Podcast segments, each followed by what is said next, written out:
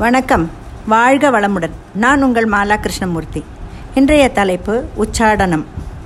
ஒரு ஊரில் ராஜா ஒருவருக்கு நோய் வந்து என்ன வைத்தியம் செய்தும் குணமாகவில்லை. ராஜாவுக்கு எப்படியாவது தான் குணமடைய வேண்டும் என்றிருந்தது. உடனே ஜோசியர் வர வரவழைக்கப்பட்டார்.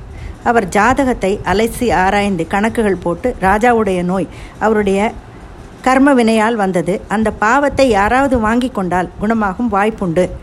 அதுவும் மந்திர உச்சாடனம் பண்ணுபவர் வாங்கி கொண்டால் பலன் என்று கூறிவிட்டு போய்விட்டான். மந்திரிகள் எல்லாம் ஊர் முழுக்க இந்த மந்திர உச்சாடனம் பண்ணுபவரை தேடி சென்று ராஜாவுக்கு உதவுமாறு கேட்டுக்கொண்டார்கள். அவர்களில் ஒருவர் கூட ராஜாவின் பாவங்களை வாங்கிக் கொள்ள சம்மதிக்கவில்லை. சோர்ந்து போன நேரத்தில் ஒரு மந்திரி கோவில் குளக்கரையில் காயத்ரி ஜபம் பண்ணும் இளைஞன் ஒருவனை பார்த்தார். அவனை ராஜாவுக்கு உதவுமாறு பணிவன்புடன் வேண்டினார். மிகுந்த ஆலோசனைக்கு பின் அவன் ராஜாவுக்கு உதவுவதாக வாக்களித்தான். உடனே அவனை அரண்மனைக்கு வரவழைத்து அறை அழைத்து வந்து அவனும் ராஜாவை பார்த்தான். அவனுடைய கண்களுக்கு ராஜாவை பார்த்தவுடன் அவரை பீடித்திருந்த துர்தேவதை கண்ணுக்கு தெரிந்தாள் அவன் துர்தேவதையிடம் நீ அவரை விட்டு விலகிவிடு என்று கேட்டான். அதற்கு அவள் நீ மூன்று வேளையும் காயத்ரி ஜபம் செய்கிறாய். அதனால் அதன் பலன் முழுவதையும் எனக்கு கொடுத்துவிடு. நான் ராஜாவை விட்டு விடுகிறேன் என்றான். இவன் யோசித்து பார்த்து இல்லை நான் தர முடியாது என்றான். சரி இரண்டு வேளை செய்யும் ஜபத்தின் பலத்தையாவது பலனையாவது தந்துவிடு என்று கேட்டான். அதுவும் முடியாது என்றான். சரி அட்லீஸ்ட் ஒருவேளை ஜபத்தோட பலனையாவது எனக்கு கொடுக்க முடியுமா? அப்போ தான் நான் ராஜாவை விடுவேன் என்றான். சரி என்று கூறிவிட்டான். இது ராஜா மந்திரி யாருக்கும் எதுவும் புரியவில்லை. ஆனால் சற்று நேரத்தில் ராஜா குணமாகிவிட்டார். அந்த இவன் கேட்டதன் அர்த்தம் என்ன அப்படி என்று வினவினார் மந்திரி. உடனே இளைஞன் துர்தேவதை என்னுடைய மந்திர சக்தியோட மூன்று பங்கையும் கேட்டது நான் மறுத்தேன். இரண்டு கேட்டது அதையும் மறுத்தேன். ஒரு பங்கு கேட்டது ஒத்துக்கொண்டேன். அதனால் ராஜாவும் குணமாகிவிட்டார் என்றது என்றார். அதிலிருந்து நமக்கு இந்த மந்திர சக்தியின் வலிமை வலிமையை நாம் புரிந்து கொள்ளலாம். இது சரியாக நேமத்துடன் மந்திர உச்சாடனம் பண்ணுபவரின் பலன். ஒரு கோவில் கும்பாபிஷேகத்தின் போது கையில் புத்தகத்தை பார்த்து பார்த்து மந்திரங்களை சொல்லிக் கொண்டிருந்தனர் சில வேத வேள்வியர்கள். மந்திரம் என்பது மனசிலிருந்தே செய்யப்பட்டால்தான் பலிக்கும். மனோசக்தியின் பிரயோகமே மந்திர பலம் பல ஆயிரம் ஜபம் செய்தவர்கள் சொன்னால்தான் அது பலிதமாகும். யாகங்களில் மந்திர உச்சாடனத்தில் பிழை வந்தால் பலன்கள் விபரீதமாகும் என்கிறது சாஸ்திரம். வேத காலம் போல அறிவு பலமும் ஞான விசாரமும் கடுமையான தவம் செய்யும் தேக பலமும் இன்றைக்கு இல்லை. அதனால்தான் எளிமையான நாம சங்கீர்த்தனத்துக்கு இன்று நிறைய வரவேற்பு உள்ளது. நாராயணா கோவிந்தா ஹரே ராமா ஹரே கிருஷ்ணா ஓம் நம சிவாயா என்று சொல்வது மிகவும் சுலபம். மந்திர உச்சாடனம் போல் கஷ்டமில்லை. சித்தர்களின் தலைவராக விளங்கியவர் போகர்.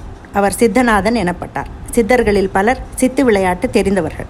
திருவண்ணாமலையில் விசிறி சாமியார் என்ற சித்தர் பண்ணும் சில செயல்கள் பார்ப்பவர்களுக்கு பைத்தியகாரத்தனமாக இருந்தாலும் அதனால் உண்டான பலன்களை பார்த்தவுடன் தெளிவு பிறக்கிறது. சேஷாதிரி சுவாமிகளும் அப்படியே. உச்சாடனத்தில் பல வகை உண்டு. ஏவல் உச்சாடனம் எதிரி உச்சாடனம் பேய் பூத உச்சாடனம் ஆகியவை. கண் திருஷ்டி நீங்க பேய் பிசாசு விலக செய்வினை நீங்க துஷ்ட சக்திகள் நீங்க தெய்வத்தை துதிப்பார்கள். சரியாக உச்சாடனம் செய்ய தெரிந்தவர் இந்த உலகத்தில் யாரும் யாரும் யாரையும் வெல்ல முடியாது என்பது உண்மைதான். நமோ ஓம் நமோ பகவதே நாராயணா என்ற மந்திரத்தை உச்சாடனம் செய்து ஐந்து வயது துருவன் நாராயணனை நேரில் சந்தித்தான். பிறகு துருவ நட்சத்திரமாக ஆனான் என்பது நம் எல்லோருக்கும் தெரியும். உச்சாடனத்தில் உச்சரிப்பு மிகவும் முக்கியம். தவறான உச்சரிப்பு தவறான அர்த்தத்தை கொடுத்துவிடும். உதாரணமாக தெரிந்து கொள்ளும் என்பதை தெரிந்து கொள்ளும் என்றால் அர்த்தமே வேறாகிவிடும். சாதாரணமாக சாதாரண ஐந்து வயது பால பாலகனாக இருந்த துருவன் நாரதர் போதித்த ஓம் நமோ பகவதே வாசுதேவாயா என்ற மந் என்ற மந்திரத்துக்கு இறங்கித்தான் பகவான் நாராயணன் மழலை பக்தனுக்கு நேரில் காட்சி தந்தார். பக்தியும் ஸ்ரத்தையும் உச்சாரணத்துக்கு மிகவும் அவசியம் என்பதை துருவ சரித்திரம் நமக்கு புரிய புரிய வைக்கிறது. குருவின் கருணையும் அருளும் இதற்கு மிகவும் முக்கியம்.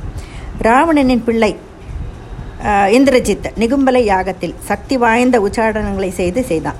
இந்த மந்திரம் இந்த யாகம் மாத்திரம் பூர்ணமாகியிருந்தால் இந்திரஜித்தை எவராலும் வெல்ல முடியாது.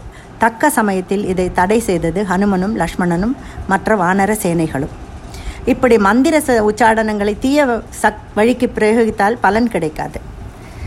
சாதிக்க முடியாததை சாதிக்க வைப்பது மந்திர உச்சாடனம் மனிதனை உயர்ந்த நிலைக்கு இட்டுச் செல்வது உச்சாடனம் இதை எல்லோராலும் செய்ய முடியாது. அந்த உயர்நிலையில் இருப்பவர்கள் இந்த சக்திகளை சரியான விஷயத்துக்கு பிரயோகிக்க வேண்டும். கோபமும் தாவமும் தவசக்தியை அழிக்கும் காரணிகள். அதுவே ஒ- ஒழுங்காக உபயோகிப்பதே அவரின் அவரின் சீரிய பண்பாகும். அவரை நாடி வரும் பக்தர்களுக்கும் மக்களுக்கும் பயனளிக்கும். கொரோனாவுக்கு வேத மந்திர முறை சிகிச்சை உள்ளது என்றால் ஆச்சரியமாக இருக்கிறது இல்லையா? கோவிட் நைன்டீன் தொற்று நோயை பிரபஞ்ச ஒலி சிகிச்சை மூலம் குணப்படுத்த முடியும் என்று டெல்லியை சேர்ந்த ஹியூமன் எனர்ஜி ரிசர்ச் சென்டர் என்ற அரசு மற்றும் தனியார் கூட்டு நிறுவனம் தெரிவித்துள்ளது. அசாதாரண ஒலி சிகிச்சை மின் அதிர் மின் அதிர்வெண் அதிர்வுகள் மூலம் இந்த புதிய சிகிச்சை கண்டுபிடிக்கப்பட்டுள்ளது. டாக்டர் வைஷ் என்பவர் இந்த ஆராய்ச்சியில் ஈடுபட்டுள்ளார். ஓம் என்ற மந்திரத்தின் பயனை உலகமே ஒத்துக்கொண்டிருக்கிறது. இப்படியாக திருத்தமான செயல்பாடு ஆன்மீக உணர்வு கொண்ட நீண்ட ஆரோக்கியமான ஆயுள் என பல அரிய கருத்துக்களை அனாயாசமாக உணர்த்துகிறது இந்த உச்சாடன மந்திரம். நன்றி வணக்கம்.